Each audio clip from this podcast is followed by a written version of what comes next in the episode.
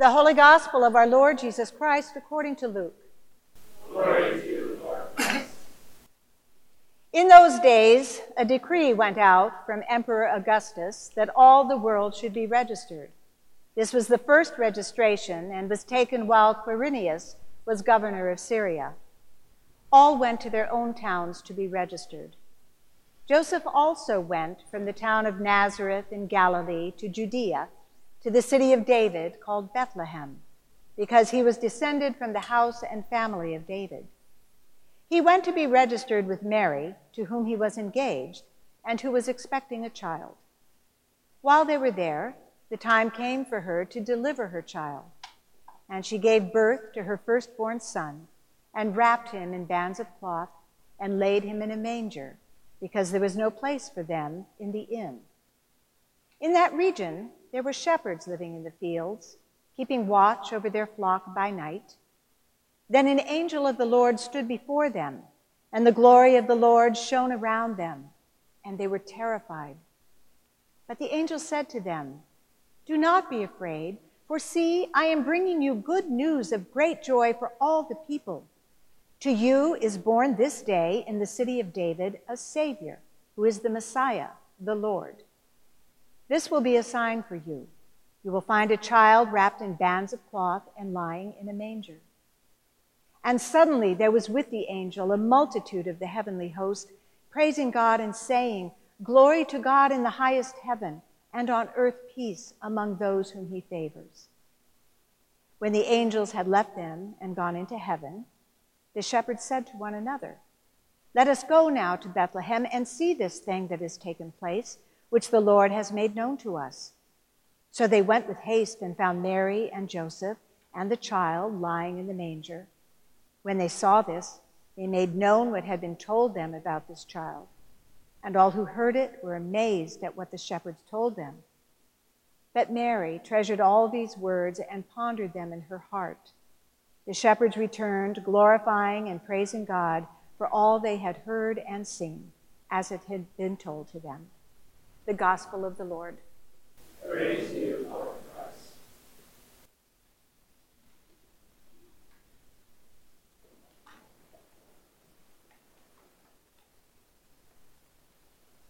Most of us who pray learn quite quickly that we get very little what we pray for. Some of us learn to be very careful what we pray for.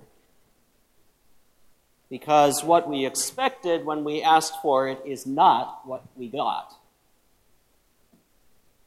Or maybe what we asked for is not what we really needed. What I'm driving at, though, is what happens when God says no. What happens when God says no?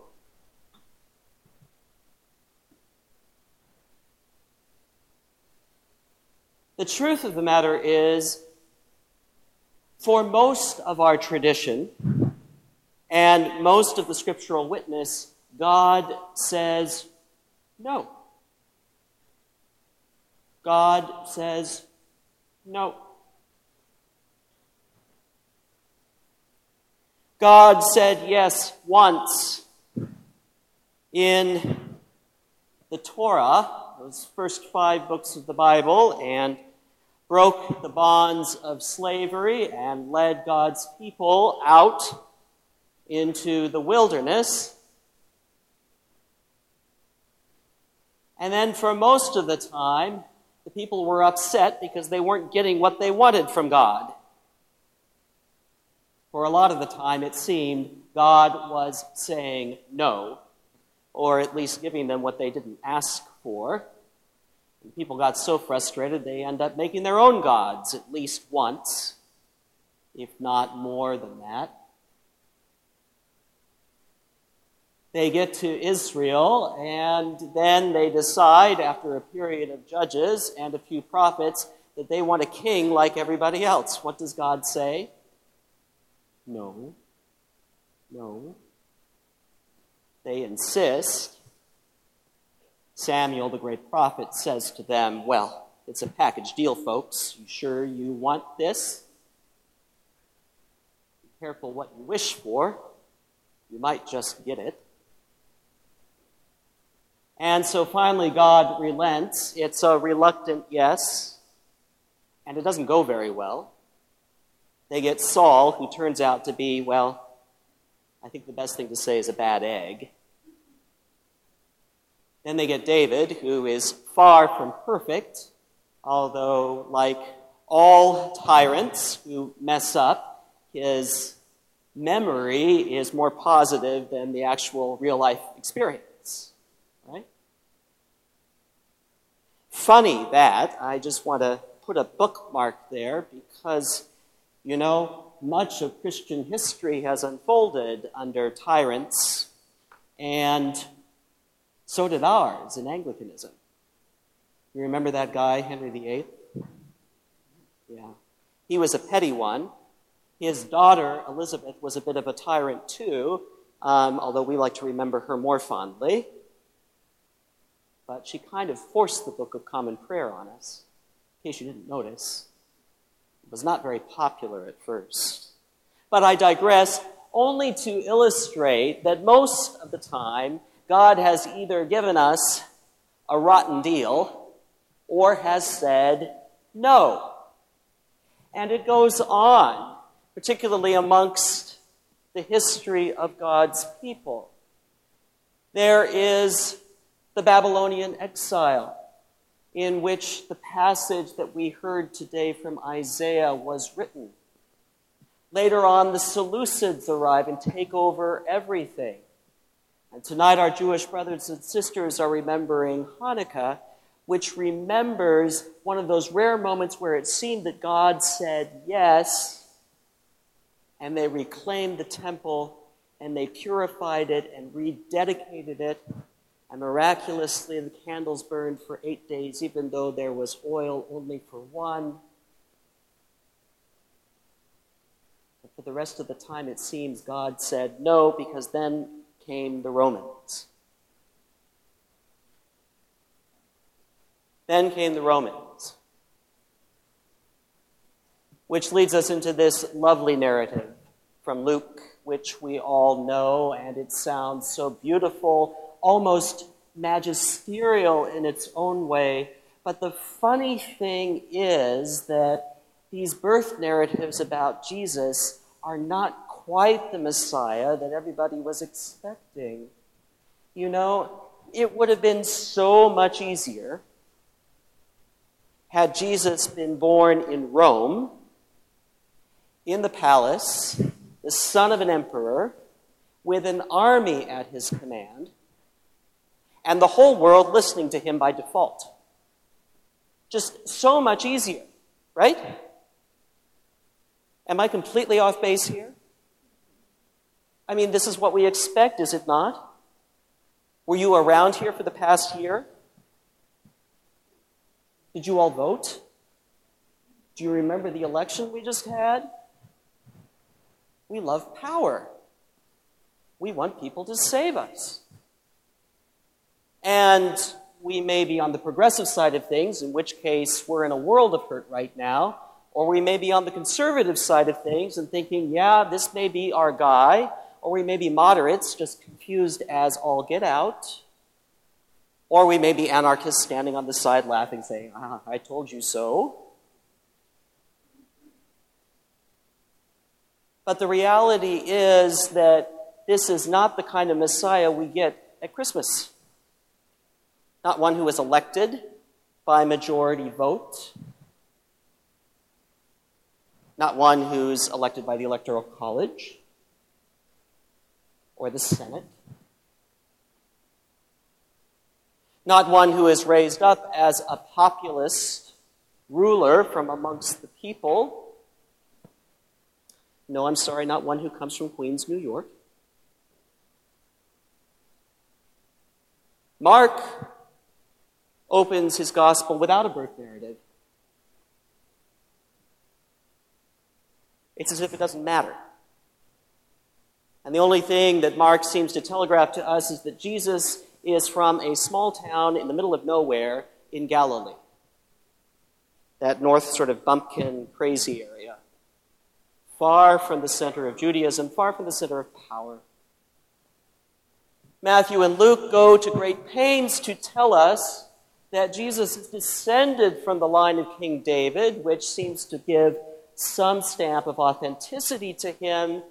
But then Jesus is born without benefit of Joseph's help.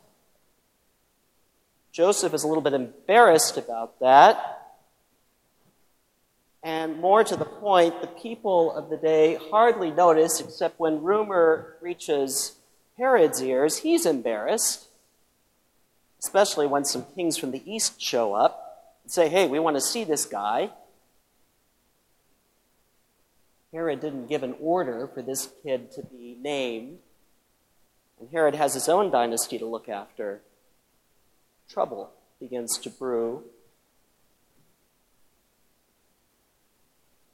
How is this supposed to work politically?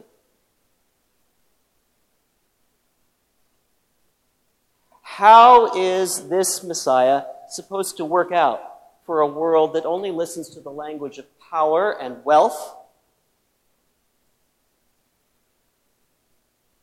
How is this Messiah supposed to work out when he has nothing at his disposal except a bunch of stinky shepherds and two parents who are probably more bewildered than anyone about how he came into the world?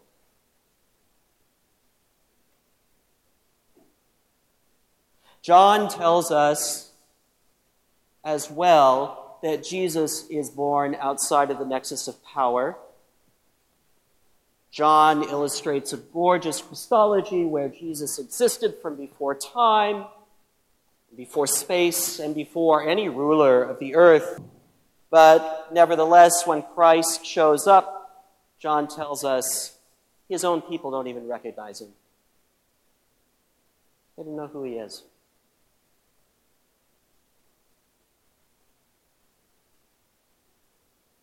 Because you see, my sisters and brothers, God said no again.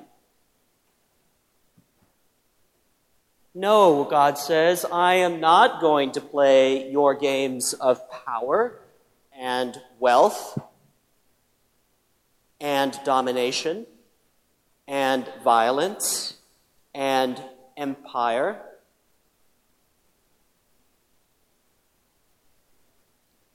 God says, I'm not going to play games of national identity and statism and all of the things that we are captivated by.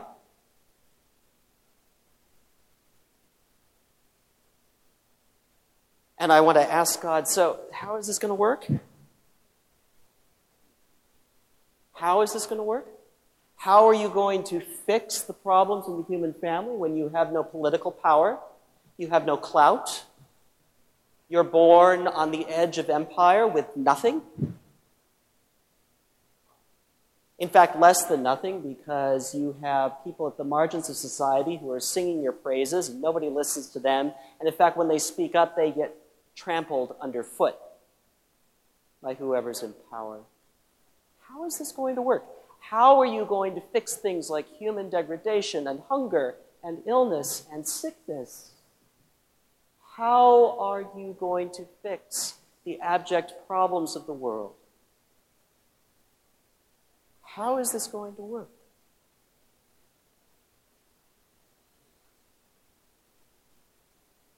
This is a question that our Christian ancestors also asked in the days before Constantine, in the days even before institutions like this one were established and supported by the wider society in a number of ways.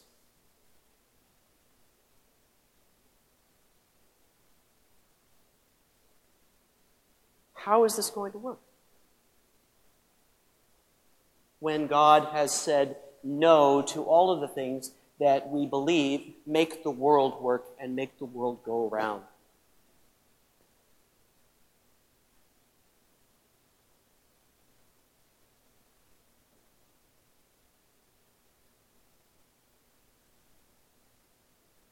Like you, that question takes me into silence. as I think it should. Because that's what this night is all about.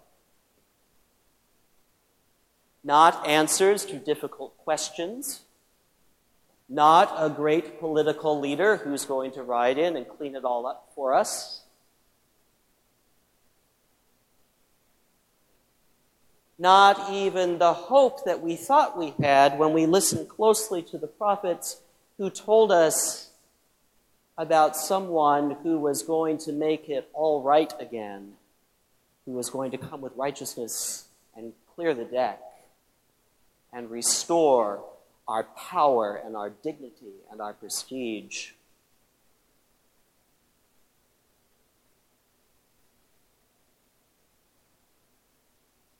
Crazy thing, the crazy thing, especially at this time in our history and in our common life, is that Christmas tells us that God is born outside of the nexus of power that God is born completely beyond the boundaries of anything we think that is effective or worthwhile. Put another way, God is born in those vulnerable, difficult, painful parts of our lives where we feel we have no power at all. where we are most likely at the edge of despair, where hope, it seems, has ended.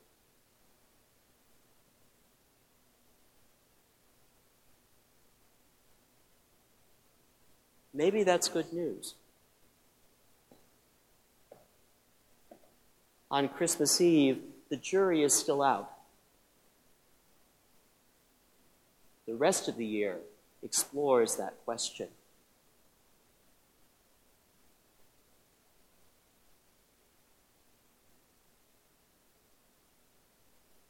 So, what I leave with you this night, my sisters and brothers, in this crazy Christ of ours,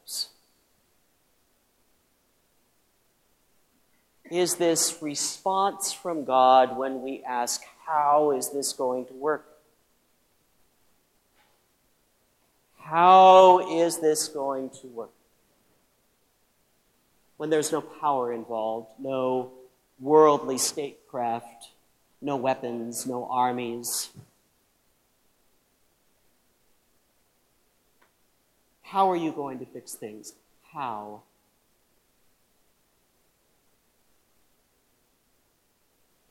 And then to be answered by silence.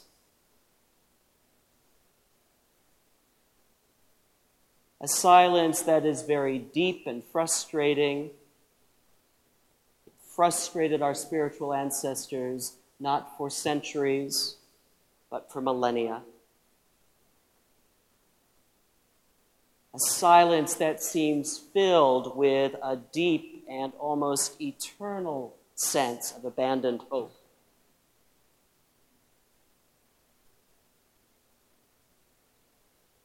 But then, we hear in the darkness the cries of a newborn child.